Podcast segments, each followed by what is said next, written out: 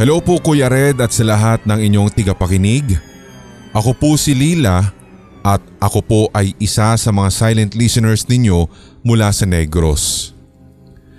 Nag-college po ako sa isang international slash American institution dito sa Dumaguete City.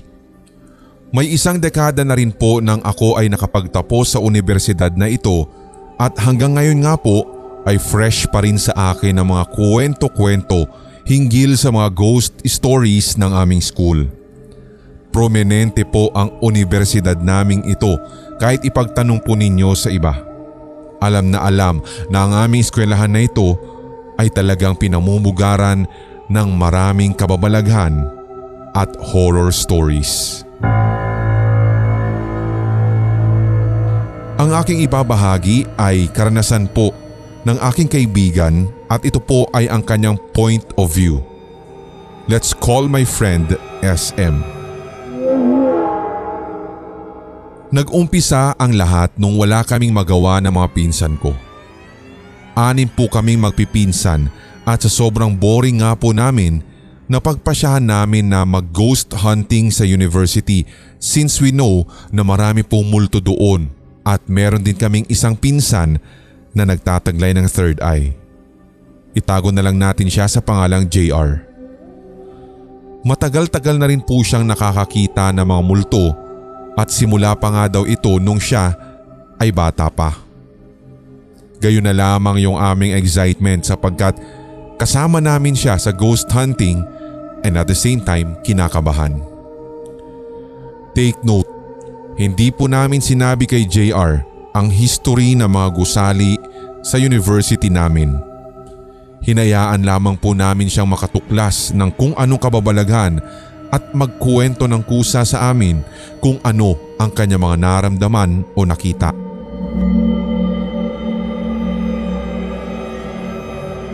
Unahin natin yung AH building. Pagpasok pa lang po namin sa AH grounds, bigla pong napangiti si JR as if may tinitignan siyang mga tao kahit wala naman talaga. Hanggang sa sinabi niya na, ang daming bata dito. Oh. Hindi niyo ba naririnig yung mga tawa nila? Nang hilakbot po kaming lahat dahil doon. Sinabi niya na maraming batang naglalaro sa AH grounds. Makukulit daw ang mga espiritu na iyon. Nakatitig daw ang mga ilan sa amin mula doon sa hallway sa taas ng building. And after few minutes po ng paglalakad sa AH, biglang napatalon at sumigaw si Hailey na isang kasama namin at pinsan ko rin kasi raw naramdaman niyang may humawak sa leg niya at sobrang lamig nung kamay na yun. Napasabi naman si Kuya JR ng, Oo nga, may nakahawak sa aking bata, parang dinadrag niya yung right leg mo. At sobrang bigat daw ang pagkakahawak na iyon ayon kay Hailey. Kinurot pa nga daw siya nung makulit na batang iyon. Hanggang sa napagdesisyonan nila na bilisan na lamang ang paglalakad upang matuntun ang SC building. Habang papasok pa lamang sa SC mula sa AH grounds, bigla na lamang napakomento si Kuya JR ng Huwag tayong dumaan dyan.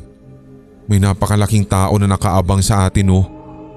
Sobrang laki niya tapos ang pupula ng mga mata. Kaya agad-agad ay tumungo kami sa ibang way.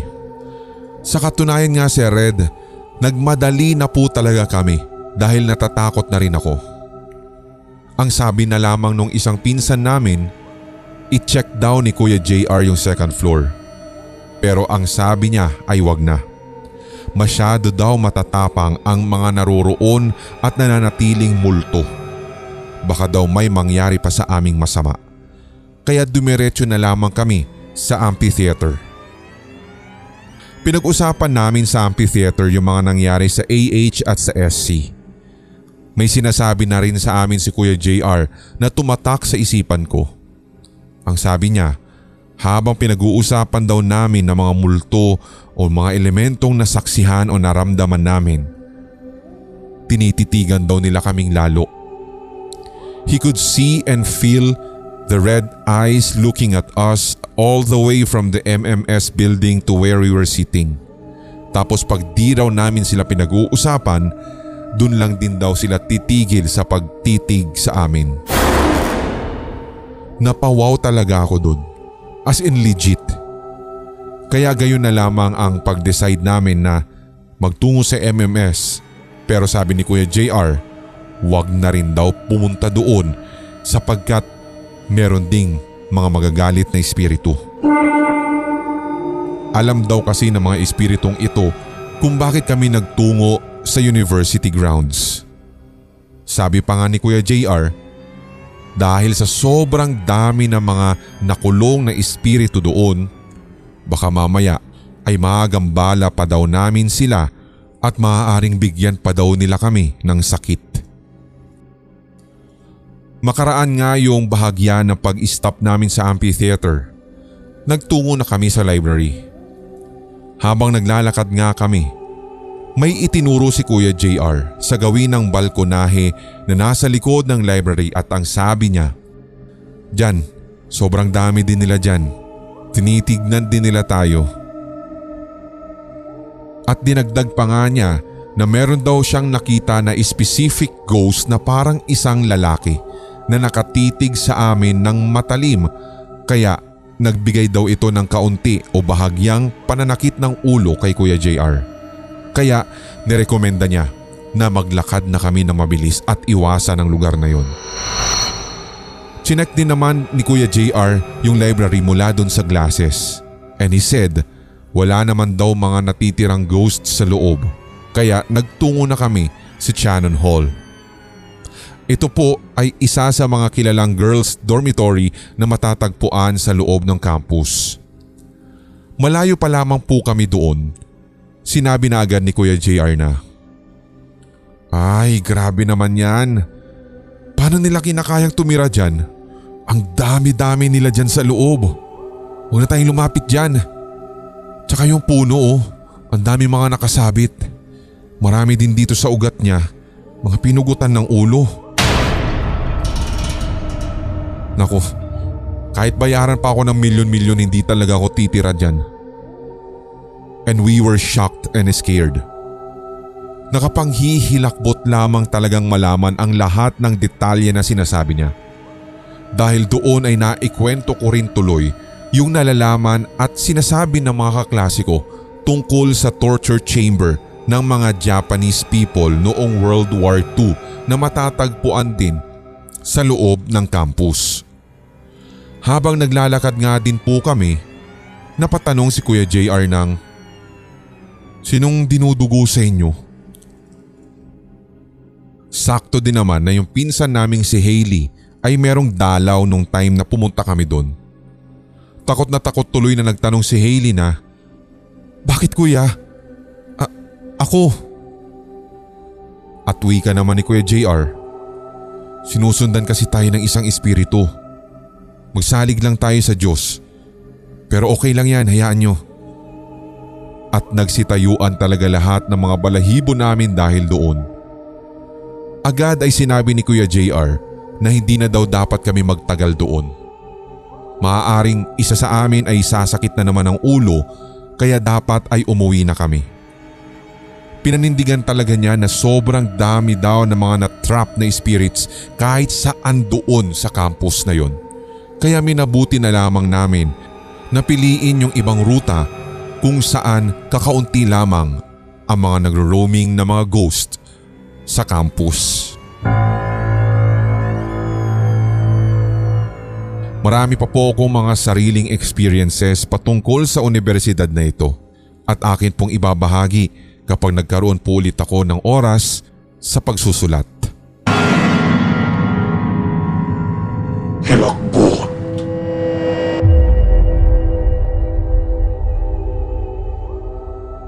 Magandang gabi po Sir Red. Isa ako sa mga masugid ninyong tigapakinig rito sa Visayas at certified solid HTV positive.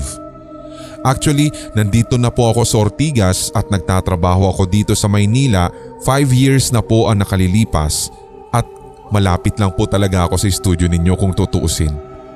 I can visit you anytime. But anyway, ibabahagi ko lang po muna ang ilan sa mga pamosong kwentong katatakutan patungkol sa aming halos isang daang taong gulang na university. I'm pretty sure nga po na kapag meron nga pong silimanyan ang makakarinig nito, tiyak na makakarelate siya sa lahat sapagkat patuloy pa rin namang umiikot ang mga kwentong ito sa campus lalo kapag sumasapit ang Halloween. Isa na nga po dito yung mga matatagpuan na acacia trees sa loob ng campus. Tila nga po perpekto yung pagkakatanim ng mga ito partikular sa bahagi ng ball field at ng gymnasium. Sa katunayan, may madilim pala na dahilan kung bakit ganito ang pagkakatanim ng mga matatandang puno na sa campus. Ayon sa mga nagpasalin-saling kwento, dito umano binibigti at hinahayaan lamang na nakabitin ng mga malulupit na sundalong Hapon ang kanilang mga prisoners of wars sa panahon ng ikalawang digmaang pandaigdig. Yung ibang araw ay dun na nabubulok kaya isa-isa na lamang na nahuhulog pagdating ng panahon. Ito yung isa sa mga dahilan kung bakit halos takot o ilag ang ilang mga estudyante na tumambay sa lilim ng mayayabong na puno na iyon sa paniniwalang baka may makita silang multo na siyang naging biktima ng digmaan noon at baka gambalain din sila habang nag-aaral sa university. Bago po yung next part ay shoutout muna sa mga dating tumira sa Larena, Dolts at Woodward Halls na kilala bilang malalaking dormitoryo sa loob ng university. Hindi na rin po iba sa amin na marinig yung mga common stories ng mga dormers doon lalo ang sinasabing malalakas na yabag na nadidinig sa koridor tuwing sumasapit ang madaling araw. Ayon sa mga nakakarinig, hindi lang daw ito basta-basta na yabag na katulad ng mga pagmumulto sa mga haunted o ancestral houses na kung saan yung iba pa nga ay may hila-hila pang kadena sapagkat ang nadidinig daw dito ay parang nakasapatos pa na may takong. Pabalik-balik lamang daw ang paglalakad nito sa naturang bahagi ng dorm at pinaniniwalaang isa ito sa mga dating dorm resident doon na may malaking pangarap para maging Miss Siliman. Sa katunayan nga Sir Red, hindi namin alam at wala pa rin pong nakapagsasabi kung ano ang ngalan o identity ng dalagitang multo pero naging maugong na rin po yung kwento niya sa loob ng campus dahil napili daw siyang mag-represent ng kanilang college para sa naturang beauty pageant sa loob ng university. Todo daw talaga ang paghahanda ng dalagitang ito para sa beauty pageant subalit hindi siya nanalo. Dahil sa labis na depresyon at pagkadismaya sa resulta, kinitil umano niya ang sariling buhay. Ito marahil ang katangi-tanging dahilan kung bakit magpasa hanggang ngayon daw ay haunted by her ghost ang corridors ng Woodward, Larena at Dolts Halls. Kahit nga daw po na sa kabilang buhay na ito, tila patuloy pa rin siya sa pagpeprepara para masungkit ang koronang inaasam-asam kaya patuloy umanong nadidinig ang tunog ng kanyang sapatos na may takong na animoy nagpa-practice pa rin sa pagrampa. Sikat na sikat ang Katipunan Hall sa mga kwentong katatakutan sa school. Sa kasaysayan, Nagsilbi kasi itong mission hospital noong unang panahon. Sa pagkakaalam ko nga Sir Red, hanggang ngayon, kung hindi ako nagkakamali, ay ginagamit pa rin ng College of Arts and Sciences or ng College of Education and the School of Public Affairs and Governance ang naturang gusali. At since may umuuko pa sa building, dito lalong napapatotohanan na haunted din ito ng mga natrap na kaluluwa sa panahon ng digmaan. Natatandaan ko nga noon Sir Red ang isang kaibigan ko during our college days. May nakita daw siyang tumutulo na dugo sa dingding ng naturang building Nang tinawag daw niya ang atensyon ng aming professor dahil nga dito, bigla raw nawala ang likidong umagos doon sa dingding na iyon at wala din pong makapagsabi kung saan ito talaga nang galing.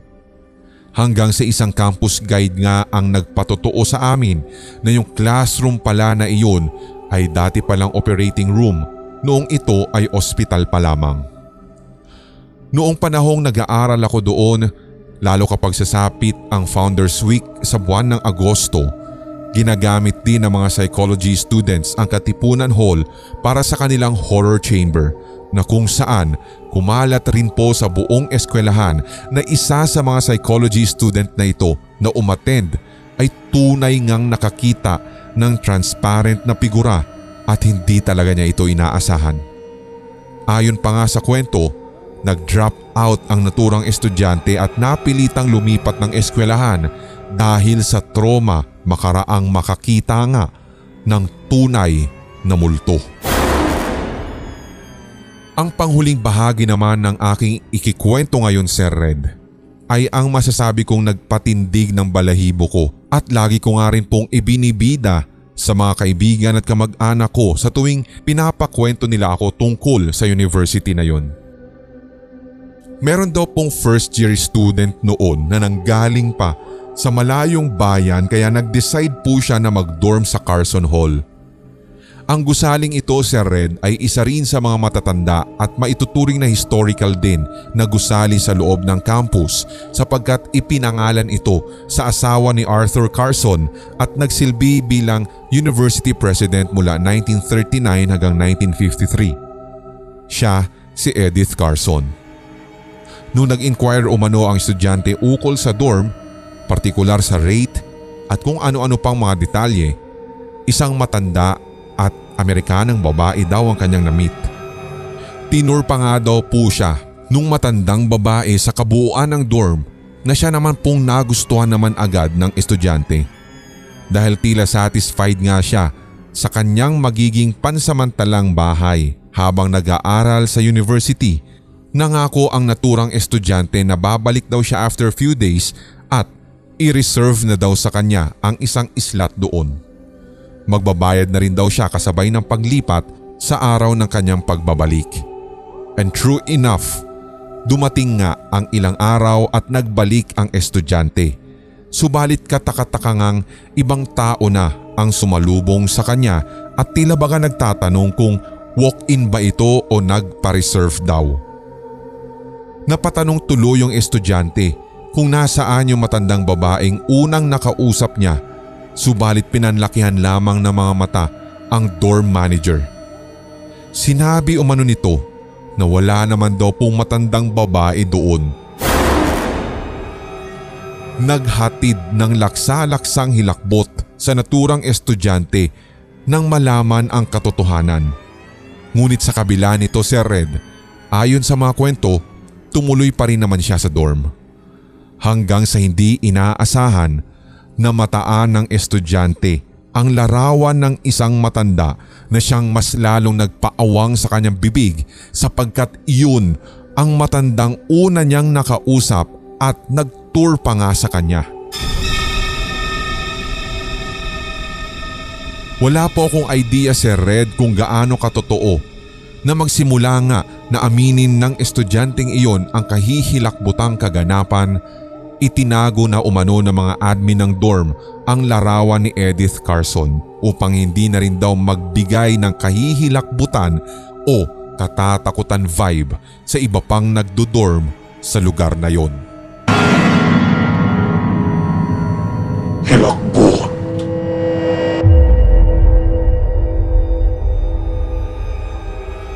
Nung ako po ay senior high school, Lumipat na ako sa isang malaking university sa Negros Oriental at kumuha po ako ng Arts and Design track, major in Performing Arts kaya may subject kami na film. Nung finals nga po namin ay kailangan namin na mag-shoot ng isang documentary film at yung director po namin na pangalanan na lang nating Camille, isa po siya sa mga classmates ko na mahilig magsulat ay pinili po ang temang horror documentary. So after po niyang i-relay ang information at naiisip niyang idea, sinabi niya agad sa producer team namin na agad na sana kami makapaghanap ng lugar kung saan namin isushoot yung ilan sa mga sequences na naiisip niya. So 7.30pm at talagang madilim na po iyon after ng last class ay nagtungo kami sa isang lugar at nag-scout kung saan pwedeng babagay yung docu na gagawin namin. Hanggang sa nauwi kami sa desisyon na ishoot ito sa Katipunan Hall sapagkat ito pala yung pinaniniwalaan na pinaka-haunted building sa university naming iyon. Ayon sa mga nakalap naming info, noong 1915, ito ay tinatawag pang Mission Hospital hanggang sa pinalitan po ito bilang Katipunan Hall nung nag-stop na po ang hospital operations and then yung building ay ikinonvert sa mga classrooms. Before pa po kami magsimula ng shooting, pinaalalahanan na kami ni guard na hindi dapat kami magpaabot ng 12am o ng mas malalim pang gabi kasi medyo delikado. Ibukod pa yung katotohanan na marami nga din po kaming naririnig na mga masasamang insidente na nangyari sa mismong gusali. So nagsimula na po kaming mag-shoot tuloy sa scene 1 to 5 kasi ang goal ng director namin ay i-shoot na ito para mapabilis ang pag start namin at nang sa ganon ay ma-produce din po namin agad. Yung isa naming kaklase na itago na lang natin sa pangalang Kiara ay isa sa mga mag-aak para sa isang scene doon. Doon ngay may napansin daw siya sa isang classroom na parang may nakaupo pero hindi naman daw niya maklear o hindi niya masyadong maaaninagan kung tao ba iyon kung kaya't hindi na lang daw niya pinansin. Ramdam na ramdam niya ang pagsisitayuan ng kanyang mga balahibo pero pinipilit daw po niya na ituloy ang kanyang gagawin at ambag sa scene na yon.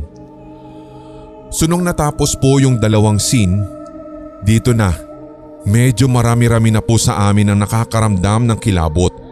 Lalong lalo na nung nagawi na yung scene namin sa banyo. Alam po ng ilan kong kaklase maging ako. Sina Ali, Limay. Ilan po sila sa mga talagang katulad ko ay nakaamoy ng sariwang dugo sa mismong banyo. Wala naman po talagang kahit na anong pulang likido o kahit na anumang klasing substance na nakakalat doon na mag-aamoy dugo. Pero naaalala ko yung sinabi ng research teacher namin na talagang may amoy na parang sariwang dugo sa kapaligiran ng Katipunan Hall. At bukod pa doon, may umiiyak daw na babae at umaalingaw-ngaw pa nga ang kanyang tinig. Pero nung pagkakataong iyon, mabuti na lang ay hindi ito nagparinig sa amin. Kami po lahat sa set Sir Red ay ramdam na ramdam yung talagang hindi mapigil na pagsisitayuan ng balahibo at nanginginig na rin po ako sa takot. Hinintay na lang talaga namin na matapos ang shoot na iyon hanggang sa nagawi kami sa last scene na kung saan bigla na lang natahimik ang kaklasikong itago na lang natin sa pangalang Dome dahil parang may nakita daw siya na hindi pangkaraniwan. Pero hindi naman niya sinabi sa amin agad. Nung nakatapos na kami, agad na po naming ibinigay sa editor na sina Genesis at Chid ang aming mga raw files para ma-edit na yung film. Tapos bigla na lamang pong nag-chat yung editor namin bandang alas 6 pasado ng umaga at nagtanong kung may nakita daw ba kaming tao sa baba o loob ng Katipunan Hall at ito daw ay matanda. Verify nga po niya sa amin kung bakit meron nakitang ganon at hindi namin pinaalis. So napatanong tuloy kami kung bakit. Pero wala na nga po kaming nasagot nung pinakita niya sa amin yung clip. Lahat talaga ay nagsitayuan ng balahibo lalong lalo na doon sa clip sa scene 7 na meron din na pick up na sumisigaw na boses ng matandang lalaki at para nga pong nag-iba yung scene sa mismong editing kesa dun sa kinunan namin kagabi. Nung inulit-ulit nga po namin, nag-error na ito at hindi na ma-play. Before nga po naming ipas sa aming teacher ang aming final output, sinabihan kami na i-delete na lang yung clip na iyon at i-continue na lang o idugtong sa ibang clips. Sa katunayan po, hindi naman talaga ako naniniwala sa mga ganun pero dahil sa karanasan naming iyon, doon na ako nag-start na maniwalang meron talagang kababalaghan sa mundong ito. 2020 po nung ginawa namin yung film na iyon at sa awa naman ng Diyos ay maganda po yung kinalabasan ng final production. Pero ang dami po talagang deleted scenes dahil ang daming sumasali sa video namin. Mga masasabing ligaw na kaluluwa lalo ng mga taong may hindi magandang paraan ng pagpanaw noong ang Katipunan Hall na ito ay isa pa lang hospital.